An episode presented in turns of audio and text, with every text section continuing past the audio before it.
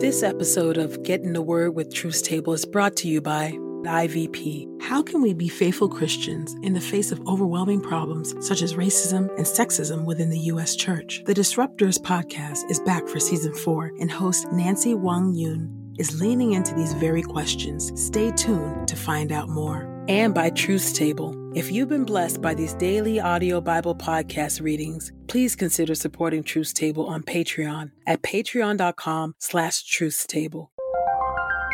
This is IVP.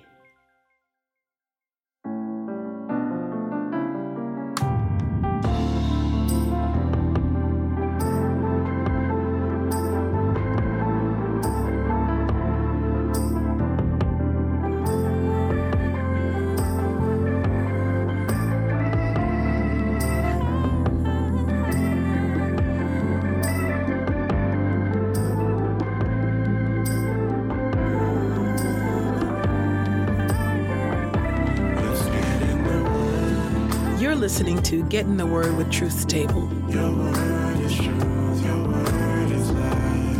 Presented by InterVarsity Press.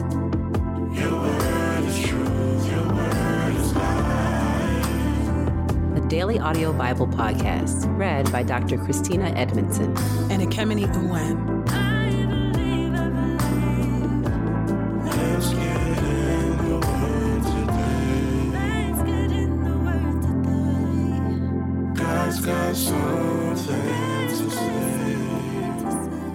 Let's get in the Word and may the Word get in us. Open our eyes that we may behold wonderful things in your word. Old Testament reading 2 Kings chapter 25, verses 22 through 26. Gedaliah appointed governor. Now King Nebuchadnezzar of Babylon appointed Gedaliah, son of Ahikam, son of Shaphan, as governor over the people, whom he allowed to remain in the land of Judah. All the officers of the Judahite army and their troops heard that the king of Babylon had appointed Gedaliah to govern. So they came to Gedaliah at Mizpah. The officers who came were Ishmael, son of Nethaniah, Johanan, son of Kareah, Seraiah, son of Tanhumeth, the Netophathite, and Jezaniah, son of the Maacathite.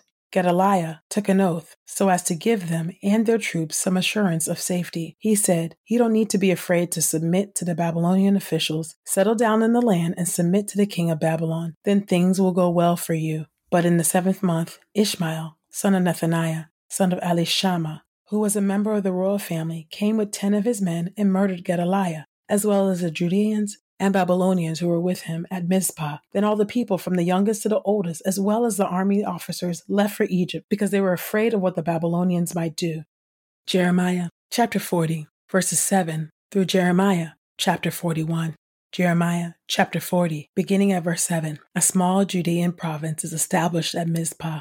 Now, some of the officers of the Judean army and their troops had been hiding in the countryside. They heard that the king of Babylon had appointed Gedaliah, son of Ahikam, to govern the country. They also heard that he had been put in charge over the men, women, and children from the poorer classes of the land who had not been carried off into exile in Babylon. So all these officers and their troops came to Gedaliah at Mizpah. The officers who came were Ishmael, son of Nethaniah, Johanan, and Jonathan, the sons of Kareah, Seraiah, son of Tanhumeth, the sons of Ephai, the Netophathite, and Jezaniah, son of the Maacathite. Gedaliah, the son of Ahikam and grandson of Shaphan, took an oath, so as to give them and their troops some assurance of safety. Do not be afraid to submit to the Babylonians. Settle down in the land and submit to the king of Babylon. Then things will go well for you. I, for my part, will stay at Mizpah to represent you before the Babylonians whenever they come to us. You, for your part, go ahead and harvest the wine, the dates, the figs, and the olive oil, and store them in jars. Go ahead and settle down in the towns that you have taken over. Moreover, all the Judeans who were in Moab, Ammon, Edom, and all the other countries heard what had happened. They heard that the king of Babylon had allowed some people to stay in Judah, and that he had appointed Gedaliah, the son of Ahikam, and grandson of Shaphan, to govern them. So all these Judeans returned to the land of Judah from the places where they had been scattered. They came to Gedaliah at Mizpah. Thus they harvested a large amount of wine and dates and figs. Ishmael murders Gedaliah and carries off the Judeans at Mizpah as captives. Johanan, son of and all the officers of the troops that had been hiding in the open country came to Gedaliah at Mizpah. They said to him, Are you at all aware that King Baalis of Ammon, has sent Ishmael, son of Nethaniah, to kill you? But Gedaliah, son of Ahikam, would not believe them. Then Johanan, son of Kareah, spoke privately to Gedaliah there at Mizpah. Let me go and kill Ishmael, the son of Nethaniah, before anyone knows about it. Otherwise, he will kill you, and all the Judeans who have rallied around you will be scattered. Then what remains of Judah will disappear. But Gedaliah, son of Ahikam, said to Jehohanan, son of Kareah, Do not do that, because what you are saying about Ishmael is not true. Jeremiah chapter 41 beginning at verse 1. But in the seventh month, Ishmael, the son of Nethaniah, and grandson of Elishama, who was a member of the royal family and had been one of Zedekiah's chief officers, came with ten of his men to Gedaliah, son of Ahikam, at Mizpah. While they were eating a meal together with him there at Mizpah, Ishmael, son of Nethaniah, and the ten men who were with him stood up, pulled out their swords, and killed Gedaliah, the son of Ahikam, and grandson of Shaphan. Thus Ishmael killed the man that the king of Babylon had appointed to govern the country. Ishmael also killed all the Judeans who were there with Gedaliah at Mizpah and the Babylonian soldiers who happened to be there. On the day after Gedaliah had been murdered, before anyone even knew about it, 80 men arrived from Shechem, Shiloh, and Samaria. They had shaved off their beards, torn their clothes, and cut themselves to show they were mourning. They were carrying grain offerings and incense to present at the temple of the Lord in Jerusalem. Ishmael, son of Nethaniah, went out from Mizpah to meet them. He was pretending to cry as he walked along. When he met them, he said to them, Come with me to meet Gedaliah, son of Ahikam. But as soon as they were inside the city, Ishmael, son of Nethaniah, and the men who were with him slaughtered them and threw their bodies in a cistern. But there were ten men among them who said to Ishmael, Do not kill us, for we will give you the stores of wheat, barley, olive oil, and honey we have hidden in a field. So he spared their lives and did not kill them along with the rest. And the cistern where Ishmael threw all the dead bodies and those he had killed was a large one that King Asa had constructed as part of his defenses against King Baasha of Israel. Ishmael, son of Nethaniah, filled it with dead bodies. Then Ishmael took captive all the people who were still left alive in Mizpah. This included the royal princesses and all the rest of the people in Mizpah. Then Nebuzaradan, the captain of the royal guard, had put under the authority of Gedaliah, son of Ahikam. Ishmael, son of Nethaniah, took all these people captive and set out to cross over to the Ammonites. Johanan rescues the people Ishmael had carried off. Johanan, son of Kareah, and all the army officers who were with him heard about all the atrocities that Ishmael, son of Nethaniah, had committed. So they took all their troops and went to fight against Ishmael, son of Nethaniah. They caught up with him near the large pool at Gibeon. And all the people that Ishmael had taken captive saw Johanan, son of Kareah, and all the army officers with him. They were glad. All those people that Ishmael had taken captive from Mizpah turned and went over to Johanan, son of Kareah. But Ishmael, son of Nethaniah, managed to escape from Johanan along with eight of his men, and he went on over to Ammon. Johanan, son of Kareah, all of the army officers who were with him led off all the people who had been left alive at Mizpah. They had rescued them from Ishmael, son of Nethaniah, after he killed Gedaliah, son of Ahikam. They led off the men, women, children, soldiers, and court officials whom they had brought away from Gibeon. They set out to go to Egypt to get away from the Babylonians, but stopped at Geruth Kimham near Bethlehem. They were afraid of what the Babylonians might do because Ishmael, son of Nethaniah, had killed Gedaliah, son of Ahikam, whom the king of Babylon had appointed to govern the country. Obadiah chapter 1, beginning at verse 1. God's judgment on Edom.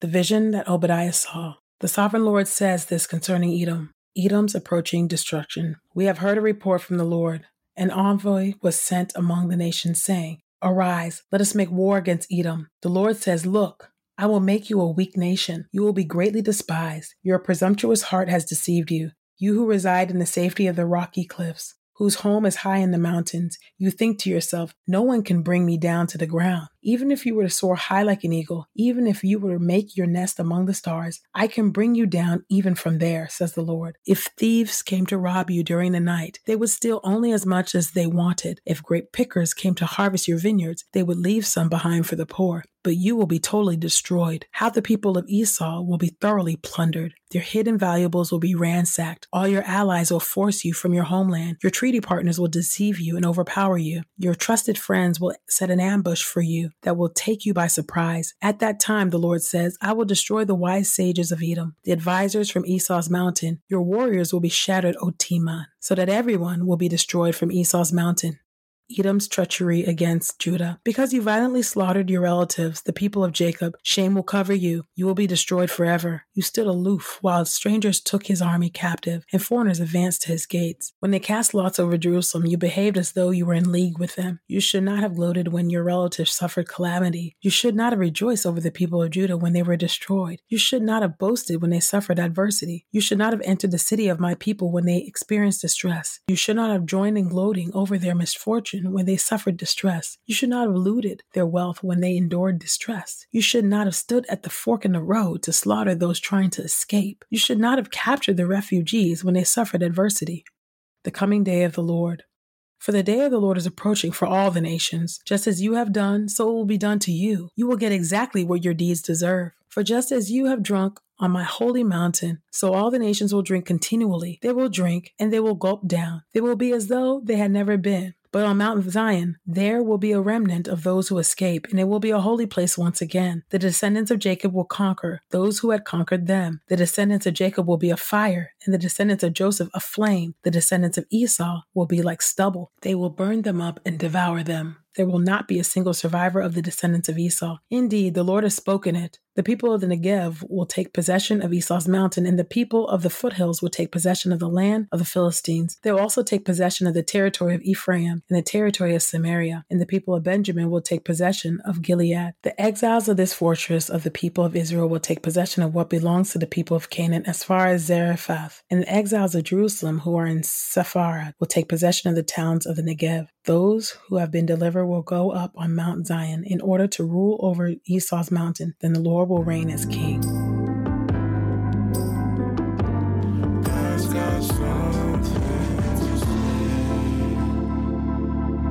Psalm chapter 43 Vindicate me, O God. Fight for me against an ungodly nation. Deliver me from deceitful and evil men. For you are the God who shelters me. Why do you reject me? Why must I walk around mourning because my enemies oppress me? Reveal your light and your faithfulness. They will lead me. They will escort me back to your holy hill and to the place where you live. Then I will go to the altar of God, to the God who gives me ecstatic joy, so that I may express my thanks to you, O God, my God, with a harp. Why are you depressed, O my soul? Why are you upset? Wait for God, for I will again give thanks to my God for his saving intervention. Psalm chapter 85. For the music director, written by the Korahites, a psalm.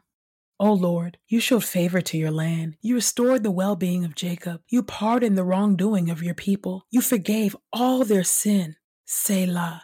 You withdrew all your fury. You turn back from your raging anger. Restore us, O God, our deliverer. Do not be displeased with us. Will you stay mad at us forever? Will you remain angry throughout future generations? Will you not revive us once more? Then your people will rejoice in you. O Lord, show us your loyal love. Bestow on us your deliverance. I will listen to what God the Lord says. For he will make peace with his people, his faithful followers. Yet they must not return to their foolish ways. Certainly his loyal followers will soon experience his deliverance. Then his splendor will again appear in our land. Loyal love and faithfulness meet. Deliverance and peace greet each other with a kiss. Faithfulness grows from the ground, and deliverance looks down from the sky. Yes, the Lord will bestow his good blessings, and our land will yield its crops. Deliverance goes before him and prepares a pathway for him.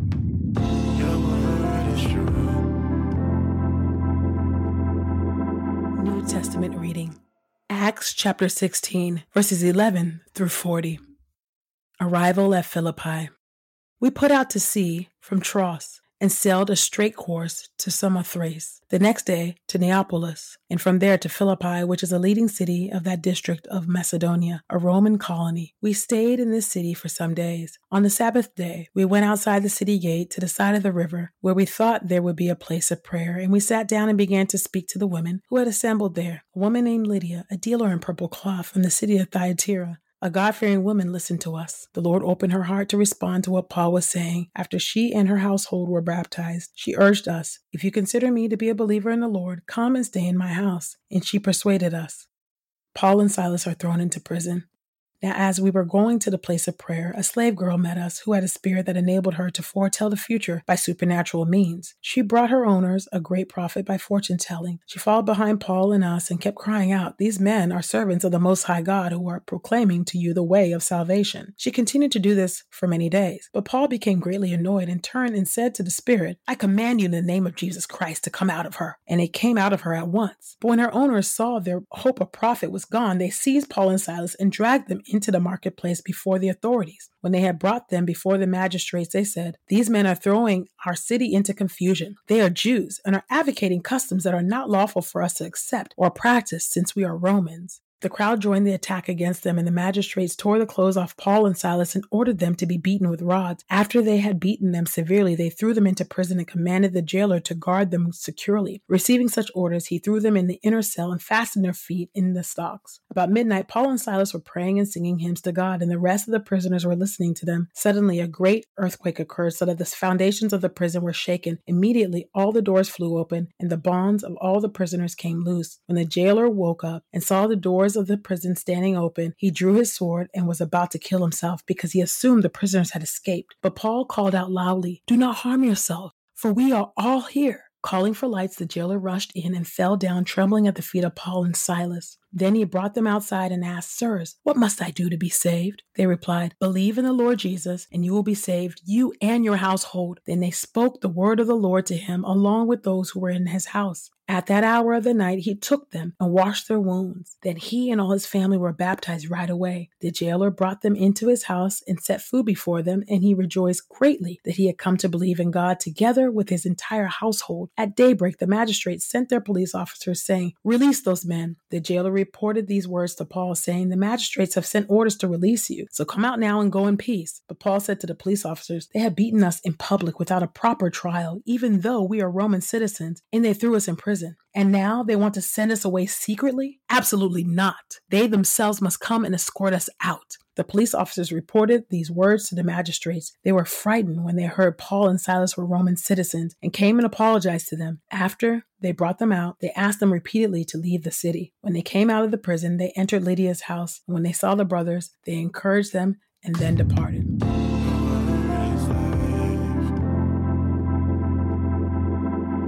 This is the word of God for the people of God. May God add a blessing to the reading of his word. Let us go boldly to God's throne of grace. Covenant keeping God, thank you, thank you, thank you for your word. Thank you, oh God, that you truly are the God of deliverance, oh God. When we are caught between a rock and a hard place, when we are hemmed in from every side, when we feel we are abandoned or forsaken, or we feel as though you don't hear our cries or, or that our prayers are bouncing off the wall, oh God, I thank you, oh God, that you indeed, your compassion, your favor breaks forth, oh God, right in the nick of time, according to your timing, not our own, but according to your timing, oh God, you stand ready to deliver, oh God. So I thank you, oh God, for, for the Psalms that remind us, why are you so downcast, my soul? Put your hope in God. Help us, oh God, that even when we are despairing, even when we feel and we are literally we, when we are hemmed in and we are in between a rock and a hard place oh god i pray that by the power of the holy spirit you will help us to encourage ourselves that you would help us oh god to look to you to look back at your track record in our lives or in the lives of others oh god in our lives oh god to know oh god that you cannot and you will not abandon nor forsaken the work of your hands oh god. So would you help us to look to you for strong deliverance oh god? Would you help us, oh God, in the same way, oh God, that we see the way that you delivered Paul and Silas, oh God, in the prison, oh God, and just seeing the jailer who was about, who was just after the earthquake occurred, oh God, and, and the prisoners, oh God, were there in that jail and were free, where they could have escaped, oh God, but they were there, oh God. The jailer was about to kill himself, God, in that moment.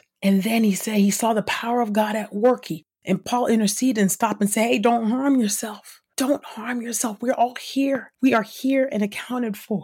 And because of the integrity and because of the power of God at work there in that jail, that supernatural power at work, that jailer wanted to know what he needed to do to be saved. And Paul told him he needed to believe on Jesus Christ. So he, that jailer went from the brink of death to eternal life in an instant. That's what you do, oh God. Not just him, but his household. God, I thank that you are a covenant keeping God, oh God. I thank you, oh God, that you save entire families, oh God. So I am praying, oh God, for those who are standing in the gap, for family members, for children, for cousins, for aunts, for uncles, for mothers, for fathers, oh God for relatives, for siblings, for play cousins. God, I pray to the God of the covenant, covenant keeping God, that you, oh God, will reach down, oh God, by your grace, that you would save them, that you would draw them by the power of the Holy Spirit, draw them unto yourself, O God. Show yourself strong. Save those.